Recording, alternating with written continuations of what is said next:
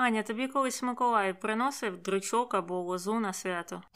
Ні, не приносив, тому що я завжди була слухняною і є слухняною, і мені Миколай приносить тільки цукерки або ще гроші. А тобі? Ні, ні, мені лозу також ніхто, а саме Миколай, не приносив, але я пам'ятаю, у нас в школі, коли святкували в молодшій школі, коли святкували Миколая, то двієчникам подарували лозу, а на ній е, цукерки а тим, хто гарно навчається, якісь справжні подарунки. І ну досить дивно зараз це звучить, але то були початок 90-х, і, і то мені здається, тоді було нормально одних виділити, а іншим лозу дати. Ну так, педагогіка тоді переживала не найкращі часи. Так. Ну, а більше про Миколая у сьогоднішньому випуску.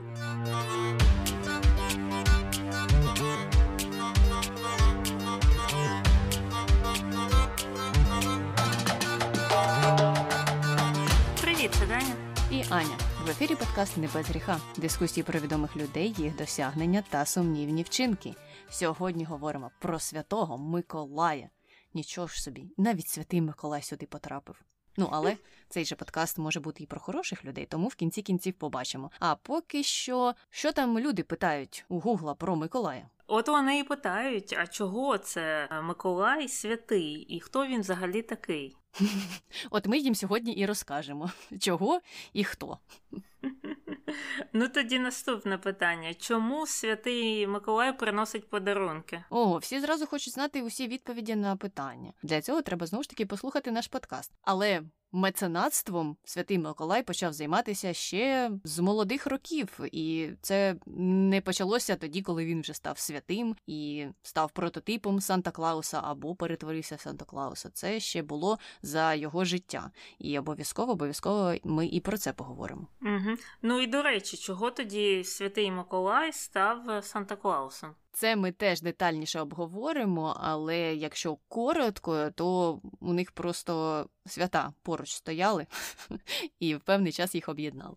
Так, так. Ну, а ми переходимо до самої особи Святого Миколая. Він був е, християнським єпископом, який допомагав нужденним. І після його смерті якраз популяризувалися легенди про його дарування людям. Значить, у західній традиції святий Миколай, як ми вже вказали, перевтілився в легендарного персонажа Санта Клауса, який приносить різдвяні подарунки дітям по всьому світу. А в Україні День е, Святого Миколая святкується як окреме свято 19 грудня, саме в ніч з 18 на 19. І за легендою, в ніч на цей день до дітей приходить Миколай з подарунками, і хороші діти отримують якісь класні подарунки. А ті, що погано себе вели, лозу, і часто навіть без цукерок. Але знову ж ми таких дітей в принципі не зустрічали. Ну і через те, що він е, створив там багато чудес, е, які багато хто приписують саме йому. Він відомий світу також як Микола Чудотворець, тобто його посвятили у святі, і він офіційний святий. Отак, от е, так. Ну а про те, як кого святять у святі або канонізують, ми говорили у випуску про мати Терезу. Якщо вам цікаво, поверніться і послухайте про цей процес. Дуже багато нової інформації можна звідти дізнатися. А в цьому випуску я хочу попередити заздалегідь наших слухачів, що ми будемо обговорювати багато легенд, адже святий Миколай, або тоді ще просто Миколай, жив дуже дуже дуже давно, і тоді історії передавалися з вуст в уста або записувалися на папірусі, а папірус так довго не живе. Тому все, що збереглося, це легенди. І навіть ті вчені, релігієзнавці і культурознавці, які вивчають особу Святого Миколая, опираються на легенди у дослідженні його життя. Тому ми будемо робити так само, бо іншого вибору у нас фактично немає.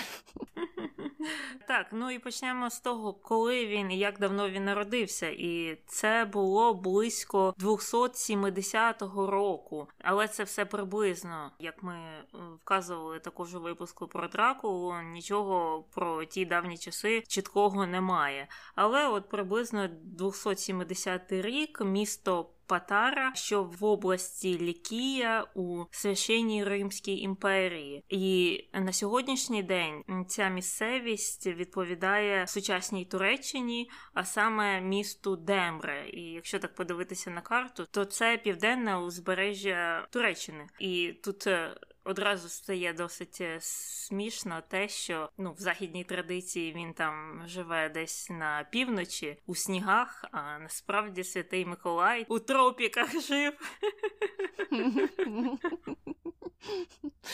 Так, так. Е, ну, до легенд про Санта Клауса ми ще дійдемо. І згідно з деякими даними батьків Миколая звали Епіфаній і Йоанна, а з іншими даними їх звали Теофан і Теофонна. Але усі вчені майже сходяться на тому, що вони були заможними, тому що те місто, де проживала родина і де народився Миколай, було морським портом. І там е, багато людей торгували, займалися риболовством, були такими бізнесменами, і от його батьки входили до цього класу соціального. І за деякими даними вчених у Миколая ще був дядько. А той дядько теж був важливою особою. Він був єпископом міста Міра, і це місто також знаходилося у Лікії. І щодо народження Миколая існує цікава легенда, що коли він народився, через день його понесли хрестити, його родина була християнською, і коли вони принесли його до церкви, то Миколай одноденний, став на ноги і сам почав прославляти Христа, молитися Ісусу. І таким чином його дядько, той єпископ, зрозумів, що у нього попереду дуже важливе майбутнє, і що він сам буде дотичним до релігії, стане, мабуть, теж єпископом. Ну і, звичайно ж, ніхто до цього такого не бачив. І ще тоді вони зрозуміли, що це незвичайна дитина. Ну, з самого початку історія Миколая виходить досить е, дивовижною, але явно батьки повірили в це, тому що вони вирішили надати йому певну освіту, відвели його до місцевого вчителя, і там Миколай навчався класичним предметом того часу філософії, священного письма та теології. Але сталася біда, у той регіон прийшла якась епідемія чуми, і батьки Миколая померли від цієї хвороби, коли він був досить е, маленьким. Деякі вказують, що він ще був дитиною, інші кажуть, що він був вже у підлітковому віці, і оскільки сім'я була заможною, то йому залишилися всі гроші, так як він був єдиною дитиною в сім'ї. І таким чином Миколай отримав великий спадок, а сам пішов жити зі своїм дядьком, який взяв е, на себе відповідальність за Миколая. І там, під час проживання з тим е, дядьком священником, він спілкувався з ченцями монастиря, продовжував навчатися релігії, е, зростав у своїй вірі і продовжував продовжував служити Богу. І паралельно з цією службою Богу і навчанням він почав е, використовувати свою спадщину у благочинних цілях е, і почав таким чином допомагати бідним та хворим. І одна з таких історій, мабуть, найвідоміша про Святого Миколая, це те, як він допоміг трьом бідним сестрам вийти заміж.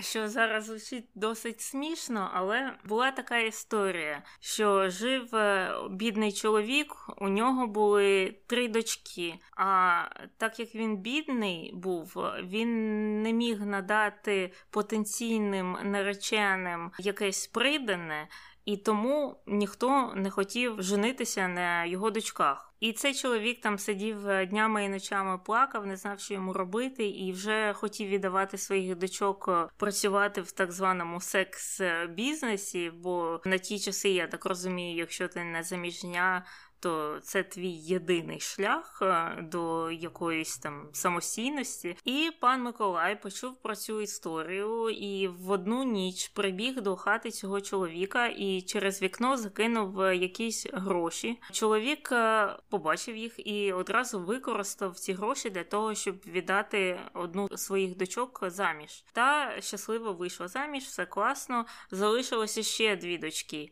І так е, Миколай ще два рази приходив і закидував гроші у вікно. І на останній раз е, батько цих дочок вирішив е, подивитися, хто ж це їм приносить ці гроші, хто ж їм допомагає, і застукав Миколая за ділом. А Миколай не хотів, щоб ніхто знав про ці його пригоди, тому що думав, що таким чином, якщо всі дізнаються, він якось принизить честь цього чоловіка з трьома дочками. Але чоловік так не вважав, він його зустрів там вночі біля порогу і подякував йому за ці всі добрі справи. І таким чином ця легенда або історія стала відома світу. Тобто, якщо той чоловік е, спав би ту ніч і не прокинувся ніхто б не дізнався про такі добрі справи Миколая. Отак. Так, і дійсно в цієї легенди є кілька інтерпретацій. Хтось каже, що Миколай не хотів присоромити цього чоловіка, інші кажуть, що він сам соромився, був таким скромним і не хотів тієї слави. А я ще читала одну версію цікаву, де вже є деяке перегукування з Санта Клаусом про те, що Миколай не у вікно закидував ті гроші, а він заліз на дах і спустив їх по димарю. Mm. А ці дівчата якраз розвісили свої шкарпетки, щоб ті просушилися за ніч, і гроші падали в їх шкарпетки. Ну і вже тут, відповідно, є якась асоціація із е, Санта Клаусом. А кінець е, всюди однаковий, що про Миколая і про його таку доброту дізналися люди. І на додаток цікавою особливістю цієї історії стало те, що у зв'язку з нею пізніше Миколай, коли він вже став святим, став покровителем жінок секс-бізнесу, ну або працівників секс-бізнесу, тому що саме от тоді він врятував тих дівчат від роботи там. Але потім це все розмилося, ті кордони того, що він робив, і представники секс-бізнесу вважали його своїм захисником від різних небезпек у цій роботі. Ну там взагалі він є покровителем всього чого завгодно. Там просто список на 20 різних професій. Але але у нас же ці історії і легенди не закінчуються, їх досить багато, і однією з таких ранніх засвідчених історій Святого Миколая є те, як він, начебто, врятував від страти трьох невинних людей. І історія там була така, що намісник Євстафій засудив до смерті трьох невинних е, чоловіків, і коли їх е, збиралися стратити, там ні звідки з'явився Миколай штовхнув меч ката на землю і звільнив цих чоловіків з кайданів і сердито покарав присяжного, який взяв хабар для того, щоб звинуватити несправедливо цих людей. Отака от історія. І завдяки цьому, також, завдяки цій історії, він став покровителем несправедливо програних судових позовів. Отак от. Все дуже специфічно. Але бачиш, е, люди знають, кому молитися у кожній конкретній ситуації. Це, мабуть, добре. Ну і йдемо далі про ті чудеса, які творив Миколай ще за свого життя. Є одна легенда про те, як він поїхав відвідати святу землю, а корабель, на якому він перебував, був майже знищений, тому що почався жахливий шторм на морі, і ніхто не знав, що робити. Усі вже приготувалися до смерті. Але Миколай був не згодний з цим. Він почав говорити з морем, з хвилями, і буря в кінці кінців вщухла. Ну, багато хто каже, що Миколай був дуже вірним Ісусу. Він часто йому молився і не раз казав людям, що він до нього приходить і він з ним розмовляє. Тому за цією легендою там є версії про те, що Ісус з'явився теж на цьому кораблі і сказав, що все добре, море зараз заспокоїться, і воно в кінці кінців заспокоїлося. Ну а Миколая стали шанувати як покровителя моряків і мандрівників внаслідок цього чуда. Так, ну і після того, як він повернувся вже зі святої землі до свого міста Міра або Мира, єпископ цього містечка, який якраз змінив дядька після його смерті, також помер. І священники цього міста вирішили, що перший будь-який священик, який увійде до нашої церкви, того ранку і стане єпископом. І от е, Микола тільки приїхав з святої землі, заходить у ту церкву, щоб помолитися, і тут його одразу і проголошують новим єпископом цього міста, цієї території. Отака от також е, чудесна історія. І мені дуже дивно, що місцеві священники ніяк не хотіли боротися за те головне місце єпископа. Ну це ж важливий сан. І ніхто не хотів на нього претендувати. Там, мабуть, були якісь проблеми на той час, і вони дійсно були. Тому що незадовго після того, як він став єпископом, Миколай був ув'язнений, і його навіть піддавали тортурам, тому що на тих територіях відбувався такий процес, який називався великим переслідуванням. Це все відбувалося за правління імператора Діоклетіана, який надавав перевагу язичництву замість християнства. Ну а язичництво в Римській імперії це оте поклоніння пантеону богів. Діоклетіану подобалися римські боги і не подобалося християнство, тому він ув'язнив Миколая. хоч Хоча пізніше його звільнили за наказом іншого імператора Константина Великого. А Константин Великий, як відомо, був прихильником християнства, і з його приходом переслідування християн закінчилося, але закінчилося воно на такому більш офіційному рівні. А на буденному рівні ці протистояння продовжувалися. І Миколай, коли його звільнили з в'язниці, вирішив не прощу вас за це. Я буду боротися проти язичництва і знищу усіх язичників. Ось такий мирний християнин. І про це ми поговоримо в контроверсіях. Угу. А зараз повертаємося до чудес, які створив Миколай. Якраз е, після того, як е, Миколая звільнили у тій місцевості мири е, настав період неврожаїв, і цю область Лікію охопив голод. Жителі були голодні. Але десь там, у далекій Італії, один з купців навантажив свій корабель зерном і хотів їхати його продавати в Єгипет. Але тієї ночі святий Миколай з'явився цьому купцю у вісні і сказав, що я заплачу тобі три золоті монети, якщо ти прибудеш до нашого містечка замість Єгипту, щоб продати зерно. Купець здивувався і трохи налякався. Але коли прокинувся, побачив, що у нього дійсно в руці дивом з'явилися три золоті монети. І оскільки купець боявся якось проігнорувати такий наказ, він все ж таки поплив до цього міста мир і продав е, місцевим людям все своє зерно. І таким чином люди ці голодні отримали і їжу, і змогли пережити той голод. І оцей от купець, вражений всією цією історією, розповів усім про свій сон і про золото. І всі люди були дуже вражені і дякували Богу за їхню долю, а також саме дякували своєму надзвичайному єпископу Миколаю, і що це саме він врятував їх від такої тяжкої важкої долі. Така також цікава історія. Ну тут залишається тільки одне питання: що сказали люди в Єгипті? Вони ж теж надіялися на цю доставку. Якось, можливо, планували свій раціон, а тут купець не з'явився. І що вони там тепер з голоду померли? Я не розумію.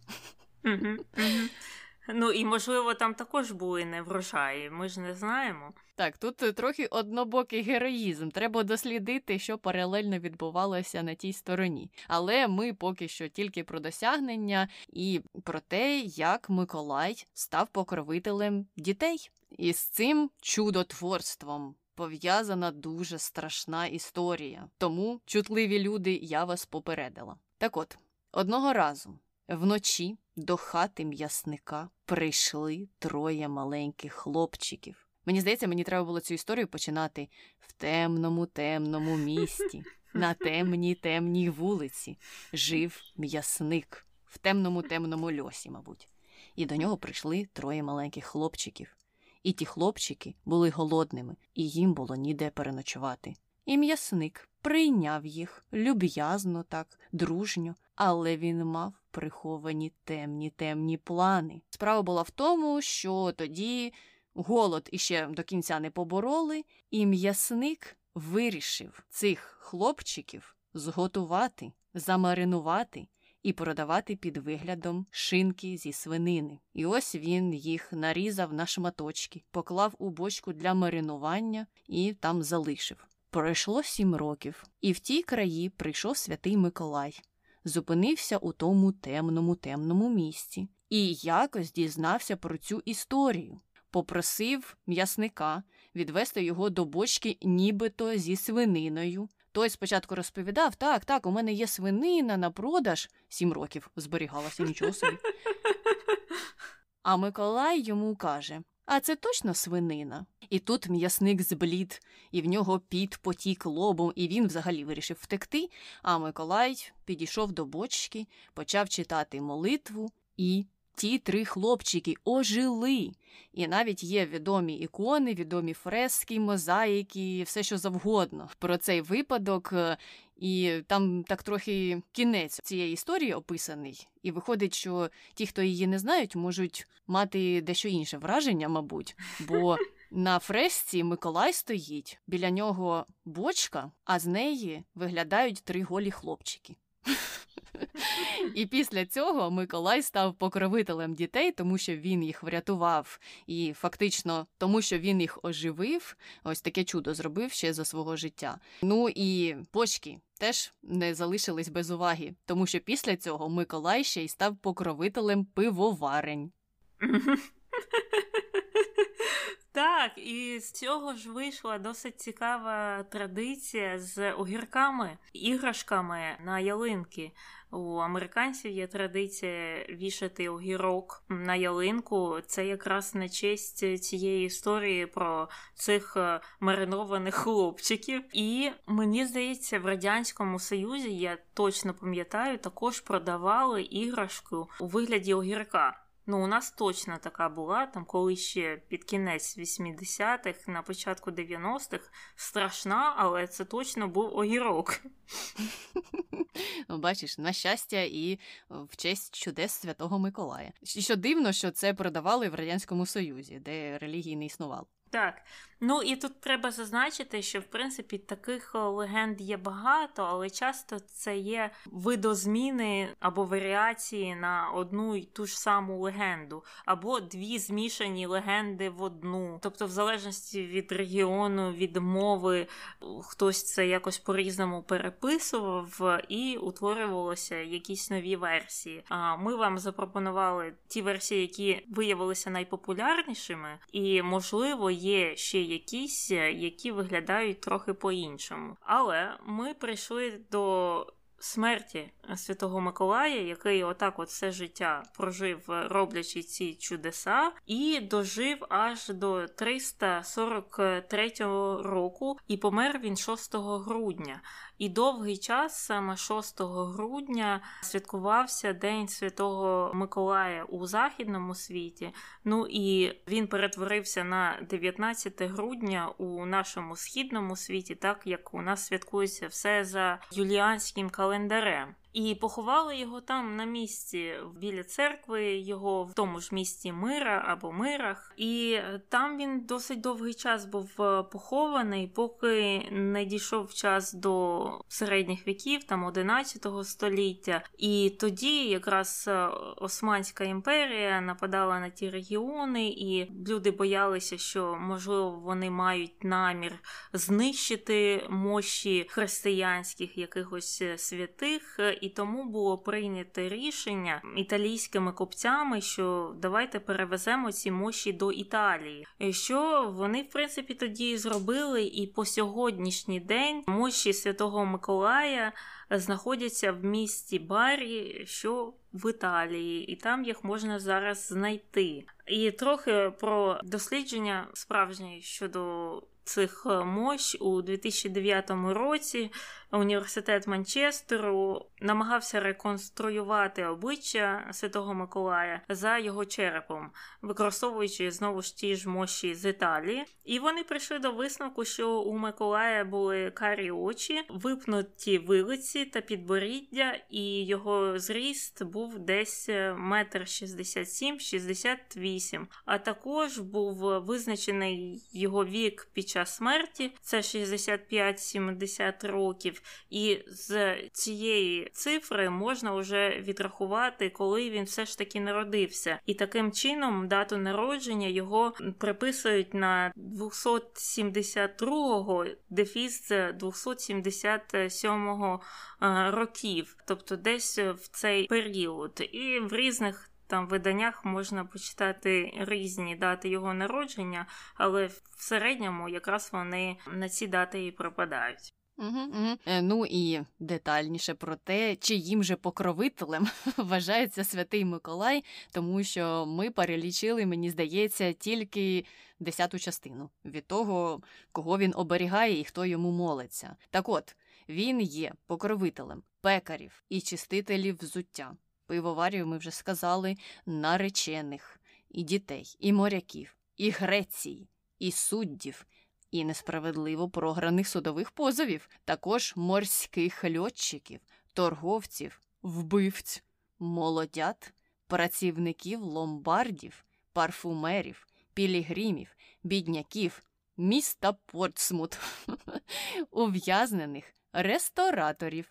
Росії розведених подружжів, крадіїв, мандрівників, незаміжніх жінок та працівників секс-бізнесу.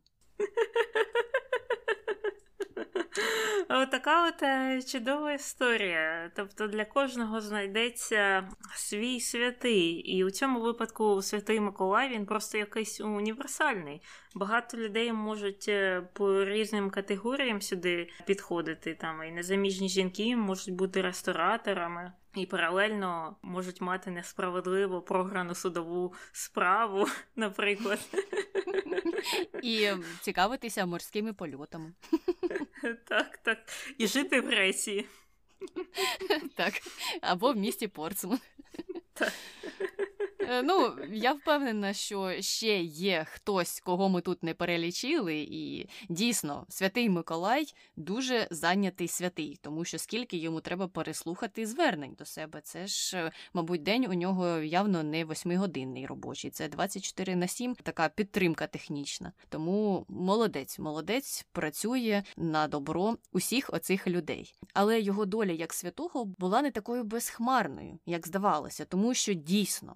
За час його життя він був відомий уже і відомий як чудотворець. Потім, коли він помер, його прославляли, і ці легенди утворювалися і утворювалися, і люди на них накладали все більше і більше деталей. І мені здається, у зв'язку з цим все більше і більше людей йому молилося. Але пізніше, уже коли почався період реформації у Європі, і це було приблизно у 1500-х роках, то цей рух призвів до того, що давайте відмовимося від вшанування святих. Це виникнення протестантизму, це пуритани, які сказали ні, усі ці свята, усі ці вшанування святих дуже тісно пов'язані із язичницькими святами. І що це у вас? Свято Миколая якось так неочікувано припадає на свято Артеміди. В цьому якийсь підвох. Давайте відмінимо це свято. Тобто вони вважали, що просто церква вирішила таким чином замінити язичницькі свята, поклавши на них якісь свої важливі дні. Але для язичників це продовжувало бути святкуванням, і вони думали, що ні, це не потрібно, ніяк не треба зв'язувати сучасну релігію з минулим, і взагалі краще проводити менше свят. Наша релігія полягає у скромності, в тиші, і нам не треба ніяких бурхливих вшановувань святих. Тому на деякий час на такому масовому рівні про більшість святих і Миколая в тому числі забули, але регіонально його продовжували вшановувати. Наприклад, голландці дуже шанували святого Миколая і продовжували святкувати його день, це 6 грудня. І виникла така традиція знову ж таки, згідно з легендою про те, як він там кидав подаруночки через вікно чи через димар, пов'язана з тим, що діти почали увечері перед 6 грудня виставляти своє взуття на видне місце десь або на вулицю, а вранці там виявляли подарунки, які для них залишив святий Миколай. І пізніше, якраз голландські мігранти привезли цю традицію в Америку. А в Америці інші мігранти побачили ого. Щось вони там 6 числа святкують цікаве. А ну, давайте до них приєднаємося. Їм сподобалася ця традиція, і вона так поширилася, поширилася Америкою. І тут ми плавно переходимо до того, як святий Миколай став. Санта Клаусом, і відбулося це саме в Америці, тому що голландці називали святого Миколая Сінт Ніколас, або скорочено Сінтерклас. І він почав так поступово-поступово переживати якісь перетворення, знову якісь модифікації уже на території Америки, і став Санта Клаусом. А замість подарунків на 6 грудня ця традиція перенеслася уже. До Різдва ближче, ну тому що ці два свята були дуже близько по календарю, і якось вирішили їх об'єднати а мабуть, об'єднали тому, що колись святий Миколай дуже сильно дружив з Ісусом. А 25 числа святкують Різдво саме Ісуса. Хоча щодо цього теж є багато суперечок, тому що нібито там за деякими теоріями він взагалі не в тому місяці народився. Але то інша історія, можливо, колись ми до неї також дійдемо.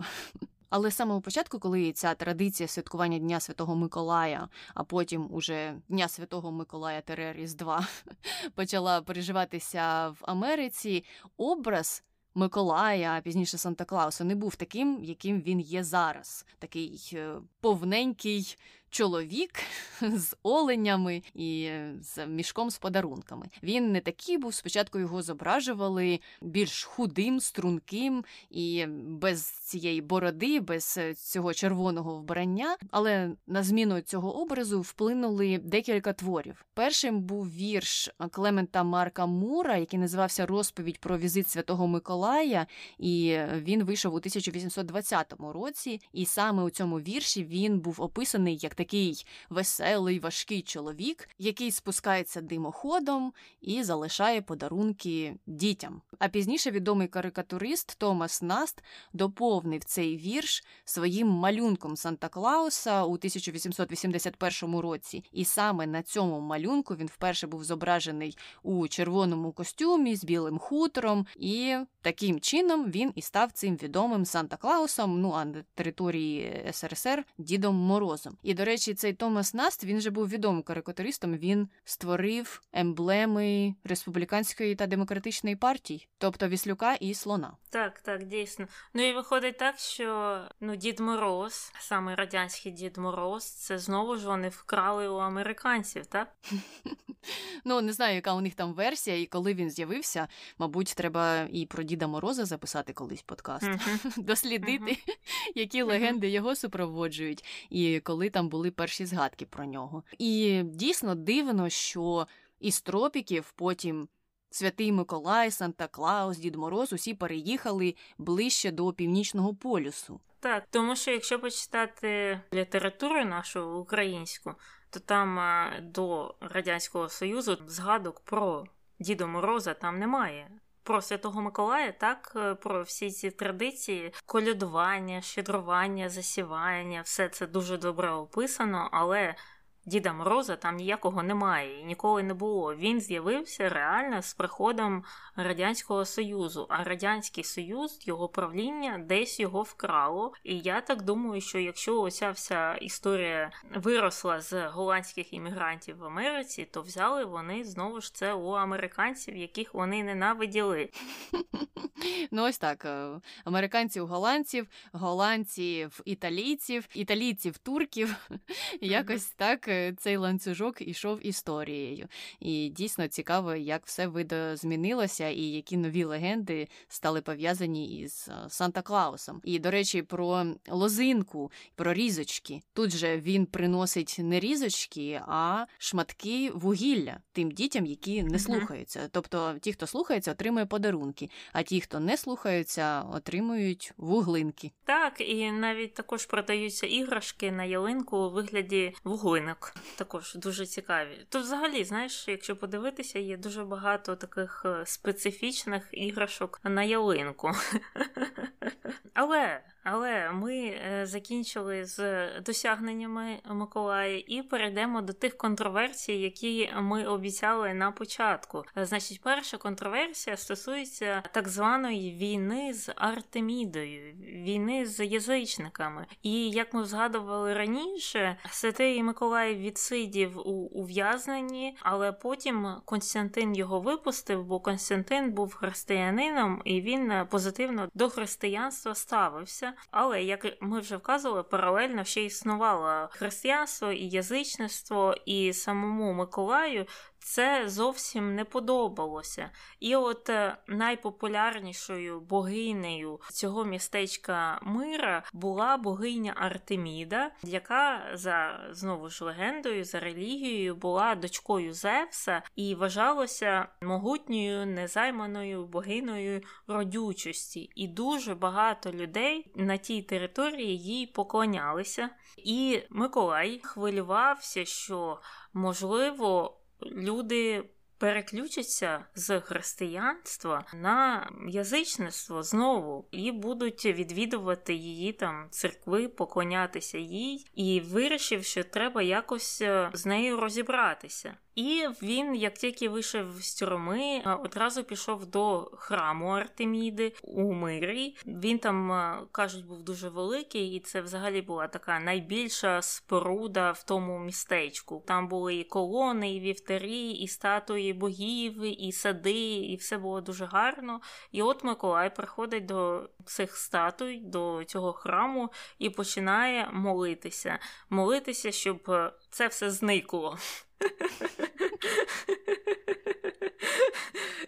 І він так сильно-сильно молився, що ці статуї, цей храм, ці колони, все почало руйнуватися, все почало падати, вибухати. І така була у нього сила молитви, і начебто люди, які там були, бачили, як біси вибігають з того храму, і таким чином, начебто, святому Миколаю видалося трохи так піднищити цю релігію на той час, це язичництво. Тобто йому вдалося тоді надати такий великий удар е, цій богині Артеміді, і кількість прихильників е, її набагато зменшилася, але зовсім не пропала. І це таке протистояння Святого Миколая і Артеміди продовжувалося майже все життя Святого Миколая, і начебто потроху-потроху всіми цими молитвами, е, чудотворними чудесними знищеннями цих колон та статуй, він так витісняв язичництво у тому своєму регіоні. І християнам це, звісно, дуже сильно подобалося,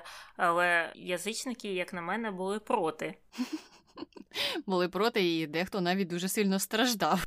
Тому що, бачиш, під час вибухів там, мабуть, тож не демони були, а люди вибігали і рятували власне життя. І дійсно, дійсно дивно, Миколай вирішив вчинити такий мирний єпископ. Зараз я вам влаштую. Помолюся за те, щоб взірвати ваш храм, а потім ще й так підлаштую, що помру в той день, коли ви святкуєте свято Артеміди, і зіпсую це свято. Ну і є ж ще одна легенда про те, що коли він вже помер, Артеміда сама не відпустила цю історію і вирішила помститися. Вона зрозуміла, що все Миколая нема, можна розслабитися трохи. І у такому образі старої бабці прийшла до моряків, які пливли якраз у те місто, де жив Миколай, і попросила передати святу воду у храм, який прославляв Миколая. Ті, звичайно, взяли ту воду, а потім, коли вони плили на кораблі, Миколай їм явився у своєму такому чудотворному вже образі і сказав: Ви що? Зовсім здуріли. Це ж не вода, і то була не мила бабця, то була Артеміда. Треба було краще придивитися до неї. Ану, викиньте ту пляшку в море. Ті викинули, і вона взірвалася. Виявилося, що то була бомба. Тобто Артеміда з Миколаєм вирішила боротися тими ж самими методами і хотіла підірвати вже його храм. Але Миколай, бачиш, був уважний і слідкував за усіма цими процесами. Так слухай, Миколай за цією історією, начебто силою думки, знищував оці от е, жахливі язичницькі храми. А от е, Артеміда у відповідь, що сиділа там у себе в підвалі і розробляла вибухівку. Ну, так і було, мабуть, якась алхімічка Артеміда. Не було в неї такої сили. Просто є ж різні левели. У Миколая, мабуть, він був більший е, саме щодо вибухівки. А можливо, у Артеміди був кращий левел перетворень, і вона могла перетворюватися на милу бабцю. Тому кожному своє. Ну і це не є єдиною контроверсією пов'язаною з Святим Миколаєм. Є ще друга досить відома історія, як він дав ляпаса іншому богослужителю. І це все відбувалося у 325 році нашої ери, звісно. І тоді отой імператор Константин, який любив християнство, вирішив скликати так званий Нікейський собор. І це був перший Вселенський собор, куди з'їхалися 300 єпископів з усього християнського світу, і з'їхалися вони туди, щоб обговорити природу Святої Трійці. Тобто це така як християнсько-наукова конференція. І оце от питання щодо Святої Трійці було одним з найгостріших е, питань того часу. І приїхав один єпископ, якого звали Арій, він був з Єгипту, і він вважав, що Ісус Син не прирівнювався до Бога батька. І він там е, стояв 5 годин наполегливо аргументував свою позицію. Всі єпископи інші сиділи та слухали його, але Миколай не міг цього витримати, і чим далі він його слухав, тим більше він роздратовувався. І нарешті він вже так закипів, що не міг терпіти цих аргументів, підвівся, перетнув оцю всю кімнату, оцей весь конференц-зал, і вдарив йому по обличчю. От просто дав йому там в око якогось ляпаса. І всі інші єпископи були досить шоковані, і взагалі це було щось неймовірне на той час, і, мабуть, на сьогоднішні часи, що єпископ може так втратити контроль над собою і стати ну таким розлюченим на когось іншого, а тим паче на іншого єпископа. І е, через це Святого Миколая привезли до Константина, і за законами того часу Константин мав би сам назначити покарання для Миколая, але той вирішив, що так як е, це була така релігійна справа серед усіх цих єпископів, значить, що самі єпископи е, мають е, визначити покарання для Миколая.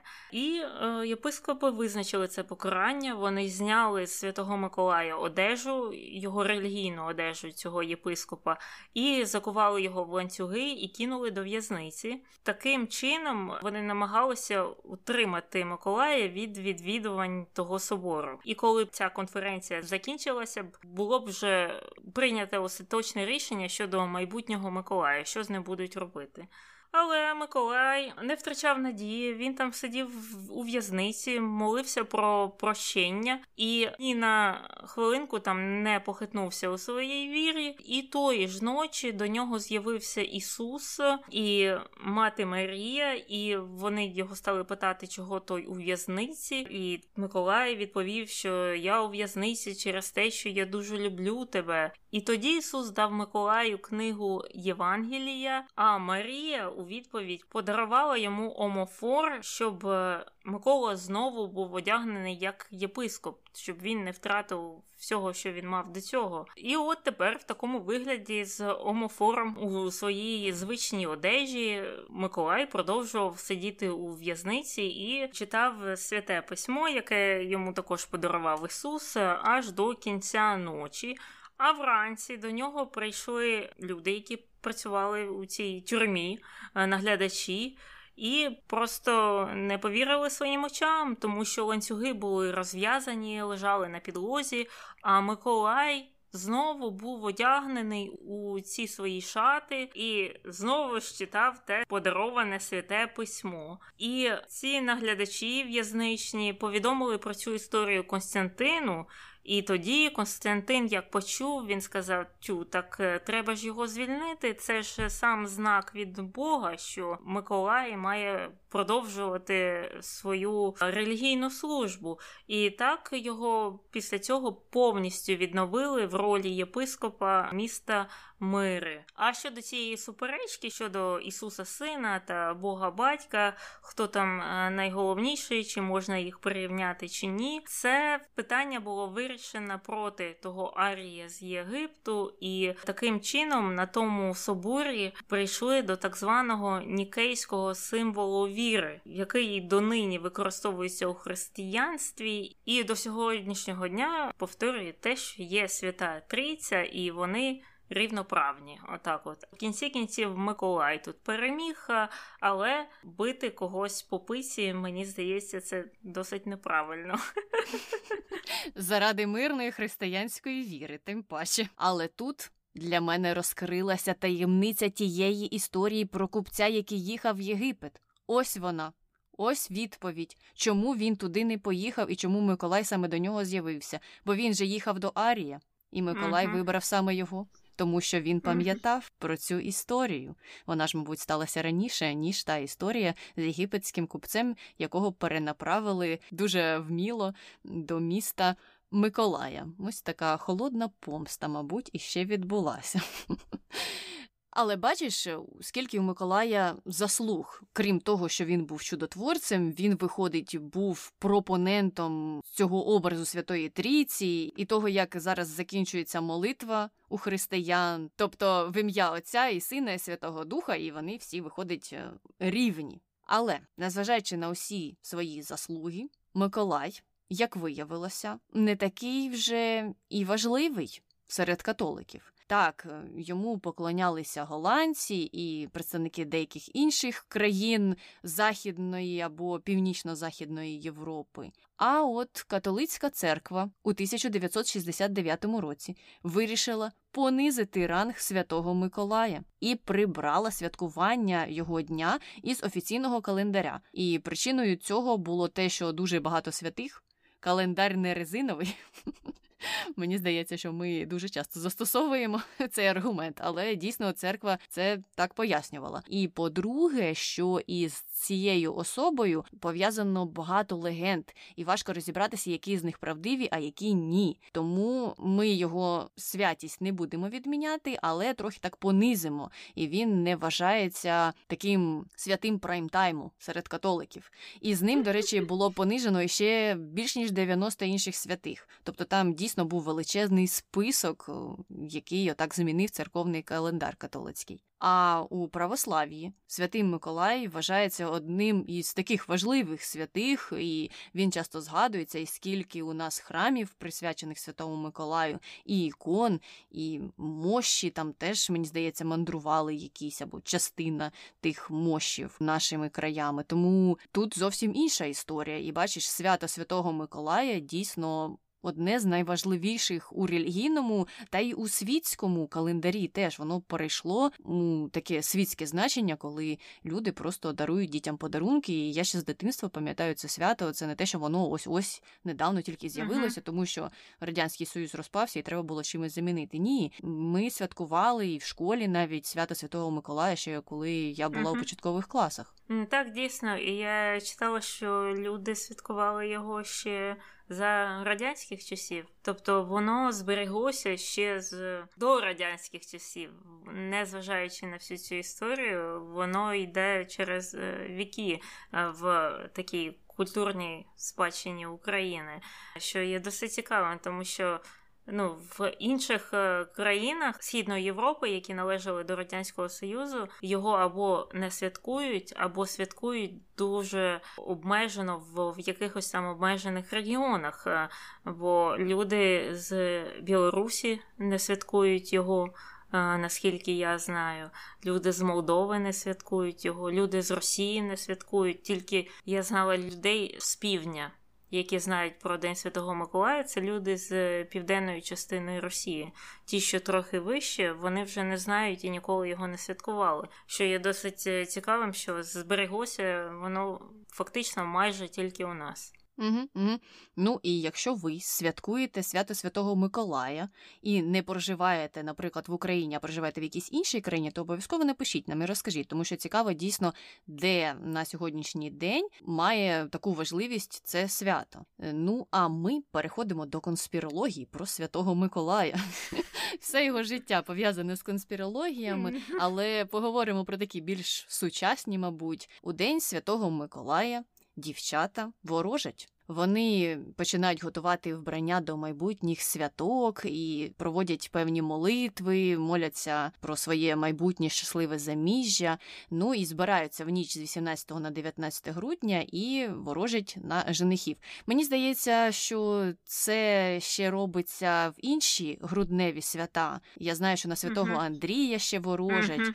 Ну і це трошки дивно, як традиції ворожіння переплітаються із релігією, тому що в цей час е, відбувається ж піст, а ворожіння ну, з релігією взагалі не повинно товаришувати, а з постом і тим паче. Але от е, в народі є такі традиції, якраз ворожити на Святого Миколая. Ну так слухай, він же є покровителем е, незаміжніх дівчат, може саме тому Плюс, е, в додачу до цього, традиційно під час святкування Дня Святого Миколая пили пиво. Хоча це також може суперечити посту правильно вживання алкогольних напоїв. І це завжди в нашій історії перепліталося. Причому ця традиція з пивом вона була як і на українських територіях, так і в Голландії, що є цікавим. Ну, він же ж з бочкою там зображений на багатьох фресках і іконах, тому не дивно.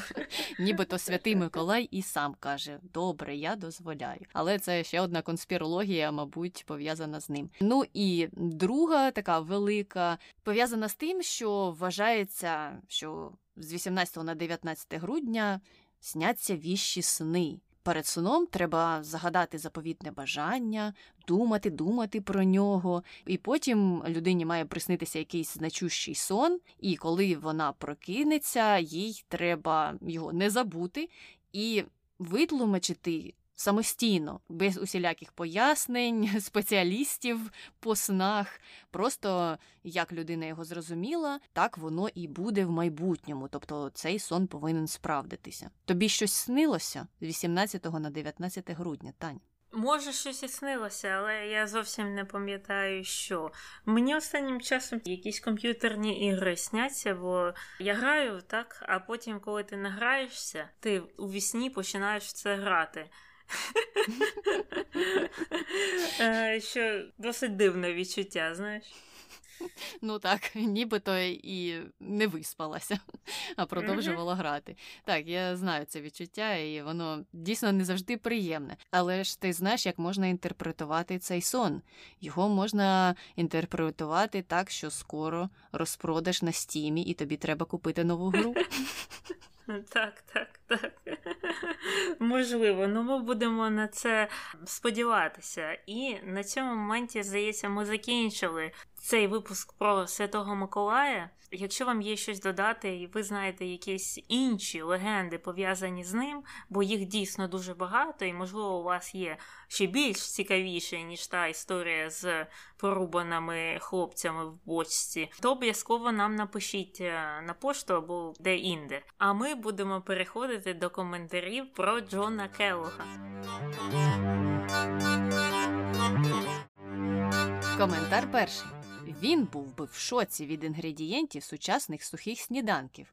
Там один цукор. Так, я думаю, йому б не сподобалося, але на противагу цим от жахливим цукровим сухим сніданкам Є ж і ті звичайні, майже оригінальні пластівці з півником на упаковці. Там немає цукру, вони вже взагалі ніякі. І плюс паралельно є там усі всі, начебто, здорові сніданки, знову ж ці ж граноли, там якісь е, вівсянки. Ну і взагалі багато цих от речей, смузі з трави якоїсь зелені. Мені здається, оце все йому сподобалося.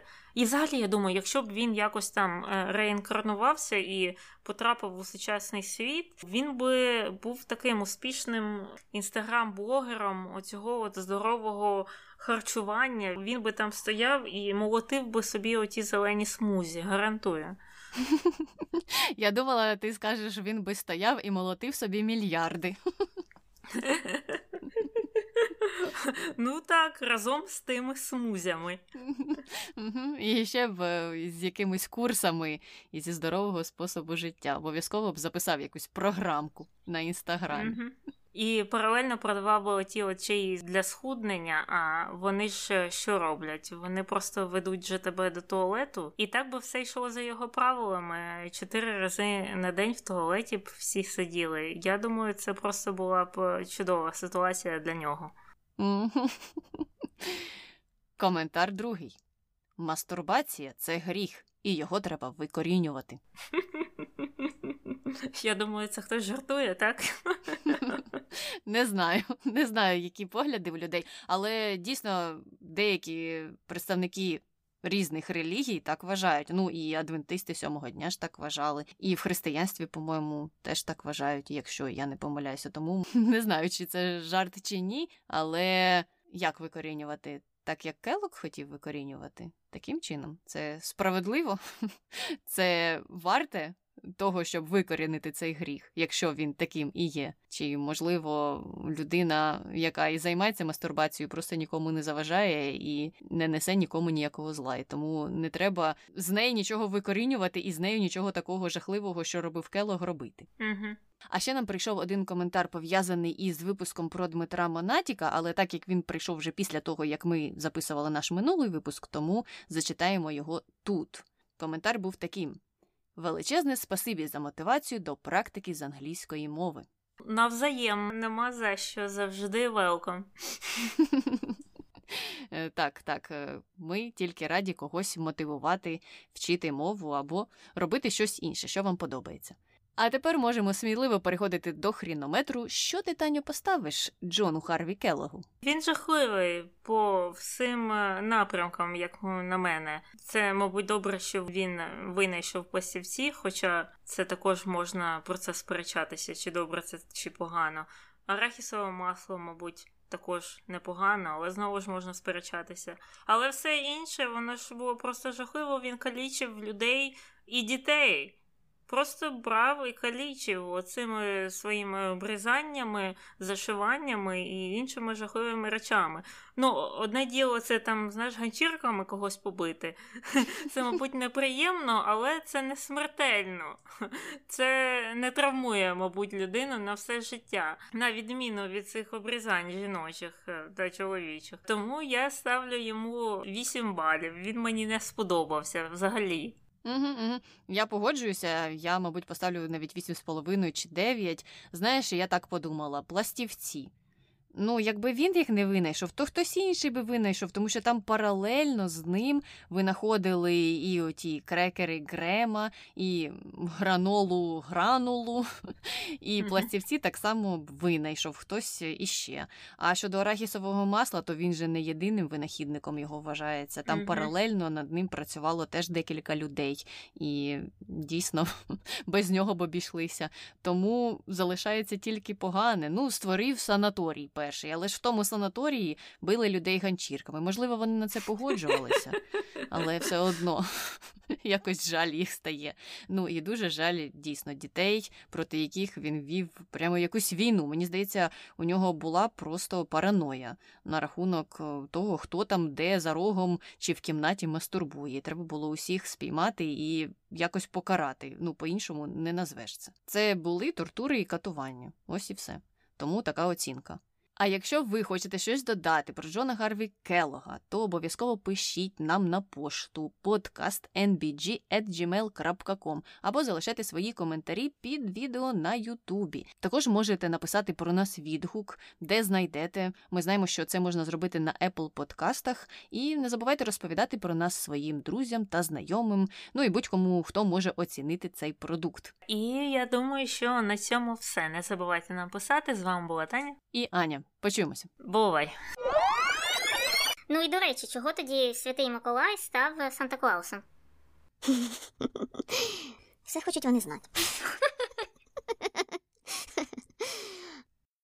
Вилізло повідомлення про якийсь апгрейд, але наче все йде, все записується, того я його не буду чіпати.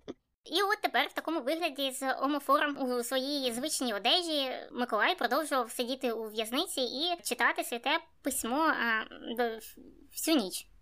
Весь день. Як це? А, ну, І це ніч весь день. І так. А, ну хрінометр, тю. Окей. Тю, Вже ж я хотіла думала, про що щось ми забули. Я думала, що ми щось забули. Я думаю, хм, щось не так. щось не підстачає. Окей.